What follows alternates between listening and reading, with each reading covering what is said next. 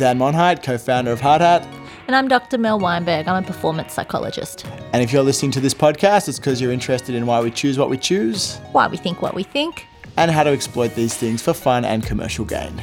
Dan, you promised me this would be ethical. No, this is this is totally ethical, but let's be real, that's what we're here to do.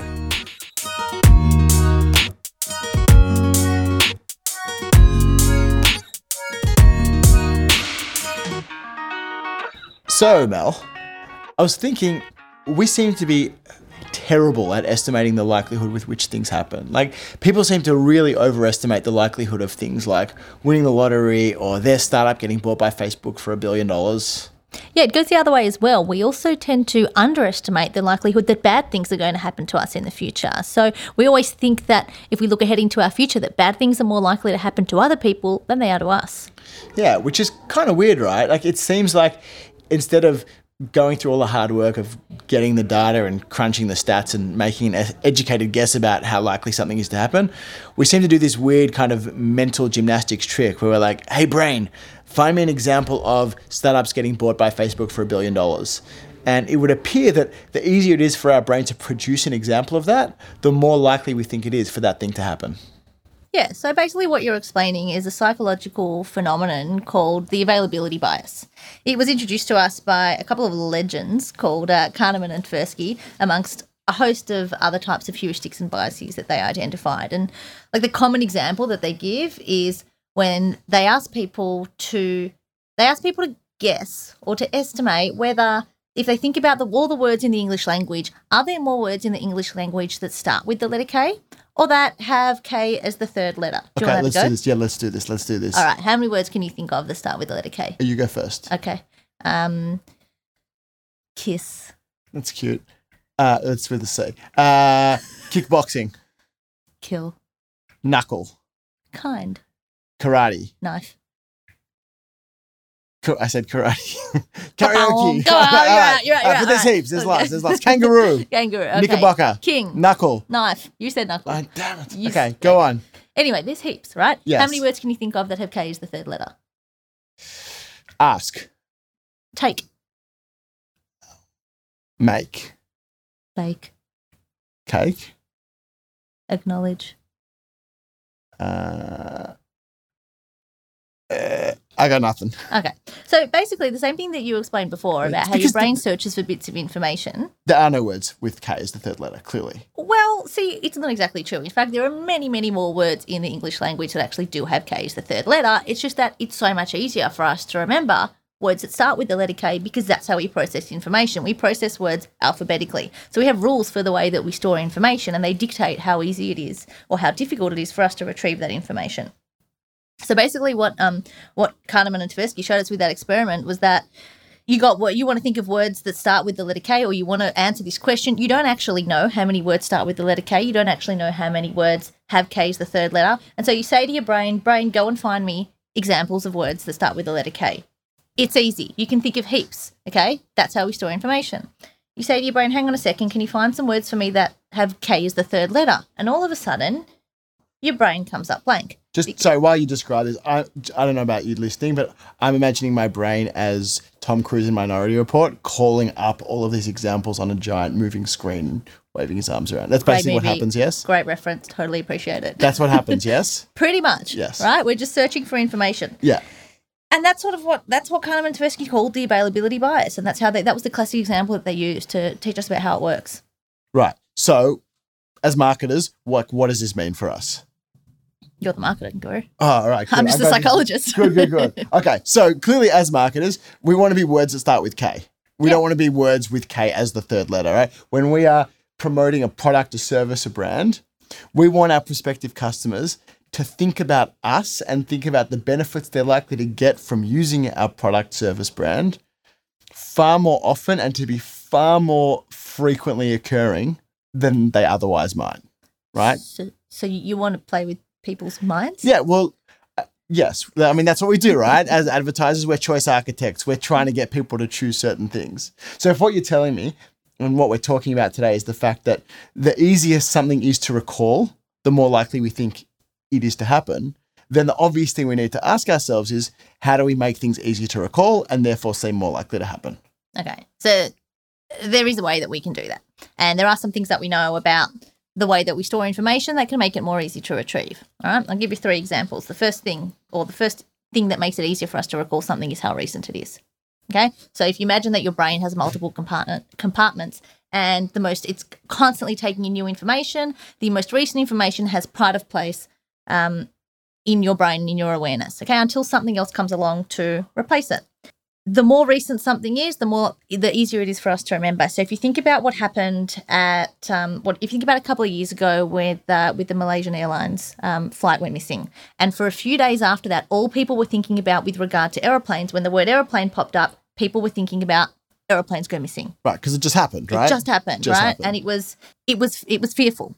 Okay, and so right then, for a few days afterwards, people are thinking all of a sudden, "Oh, I don't want to fly. I definitely don't want to fly Malaysian Airlines. I don't really want to fly anywhere near Asia." Um, and slowly, though, after that, as more instances or as more days passed where there weren't any planes going missing, we started that became more common and that became more frequent. So the Malaysian Airlines, the, the example of the Malaysian Airlines flight was that as as much as it was, or for as long as it was in recent memory and recently available, it was very easy for us to pay attention to it and to recall it. Right. So the more recently something's happened, the easier it is for us to remember.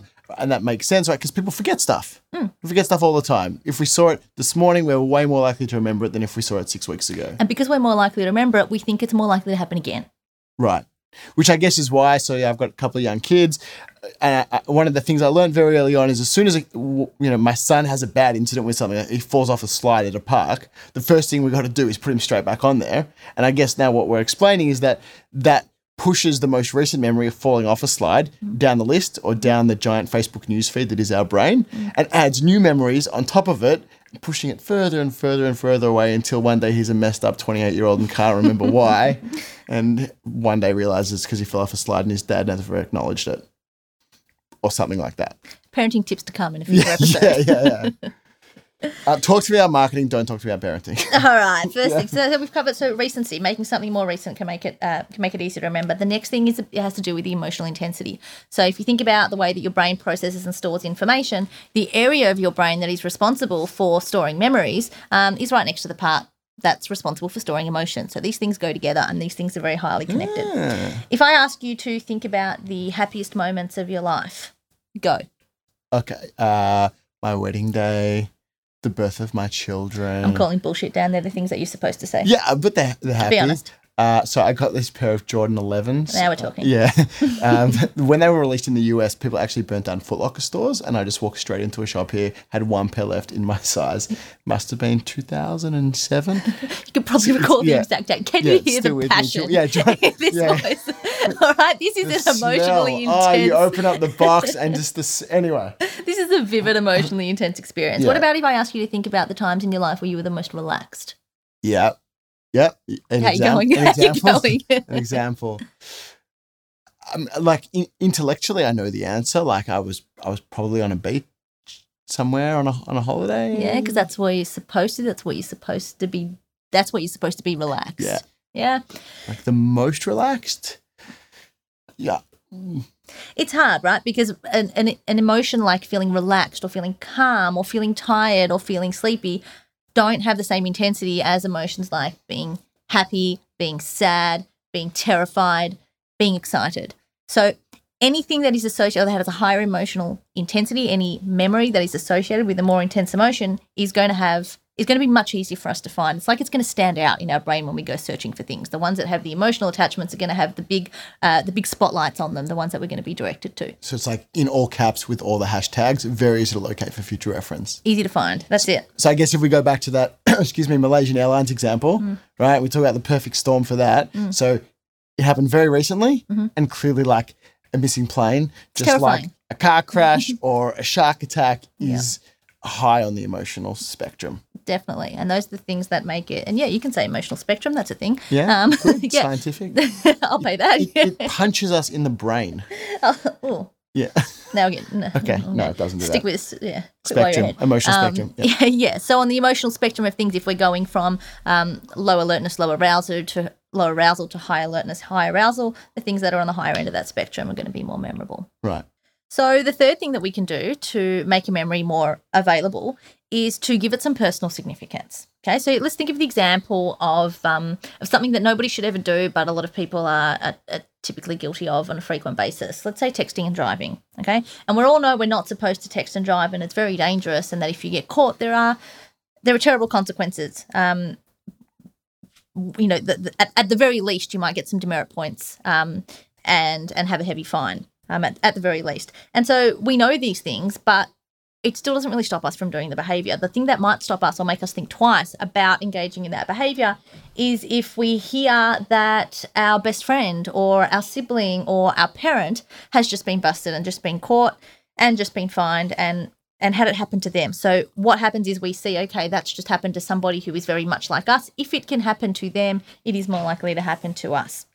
So because we can easily recall an instance of it happening to somebody just like us, it's front it's front and center of our memory. And I guess what's weird about this is it can completely override sensical things. So, you know, somebody who has a relative who smoked a pack a day and lived to 106, for some reason believes or over indexes in the belief that you can smoke and live a long life, even though the facts clearly would suggest mm. that the opposite is true. Mm. Well, if you're looking for instances of, you know, of, of smoking related deaths, you think, okay, well, who I know somebody who smoked and yeah, and they lived till 110. So I don't know if I believe in that. Yeah. So we'd certainly overestimate um, the importance and the frequency of these things based on how personally significant it is to us. Cool. So just to recap here, not all memories are created equal. Certainly not. easier it is to draw out a memory, the more likely we are to think something's going to happen. Mm. So creating memories that are more powerful or more easily recalled, we need to make them recent. We need to make them emotional, and we need to make them as personally relevant as we can for our audience. Yep. So if we think about how we might this wrap this up as a marketing campaign or as a thing that might happen for a, for a real life business product or service out there, let's imagine a university, right? And the university has a sports science program, and it's obviously trying to attract undergrad students into that program. And some of the f- previous alumni from that program have gone on to exceptional careers in the best sporting leagues in the world. So, out of the thousands and thousands of graduates that have come and gone, a handful have found their way into the NBA, the NFL, the English Premier League, whatever it is. So, taking what we've learned today, if, if a university were to produce a whole bunch of content, highly emotional stories that were displayed very frequently through the likes of say, social media to the right audience, which featured people that looked like, smelt like, seemed like their audience. And these guys went went out and achieved things that were emotionally significant and exciting and interesting. Prospective students would not be able to help but think that the likelihood of that happening to them is higher than it actually is. Is that what we're saying here? Yeah, I mean, you're trying to compete with a whole bunch of other information that a person's brain is taking in. And so you're looking at what you can do, knowing what we know about how the brain works to make your information the most readily available um, and important, seemingly important information to them. Yeah, and I guess what you're trying to say here, and I'll just be blunt about it, before the ethical police start talking about us manipulating people, let's be honest the advertising industry, those of us that work in ads and marketing, right? We are here to change people's mind. That is our whole remit. Anybody that tells you anything different is lying or self delusional. We're here to make people choose our product, our clients' products over other people's. So we might as well be good at it. So understanding how people remember things and knowing that the easier it is to recall a memory, the more likely people are to believe it, is something that we should absolutely consider. And I guess what we've learned about today is one such technique to do that called the availability bias. Awesome. All right. So do we have do we have anything else to talk about on the availability bias? Do we? I don't know. I, I have a fun fact. I, um, Give me a fun fact. So more people, I I think over 20 people a year die taking selfies. Ouch. Less than two people a year in Australia die from shark attacks. I'm never taking a selfie again. Yeah, we should fear selfies way more than we should fear shark it's attacks. probably the reason I'm still alive, is because I don't take selfies. All right. I think we should start a campaign.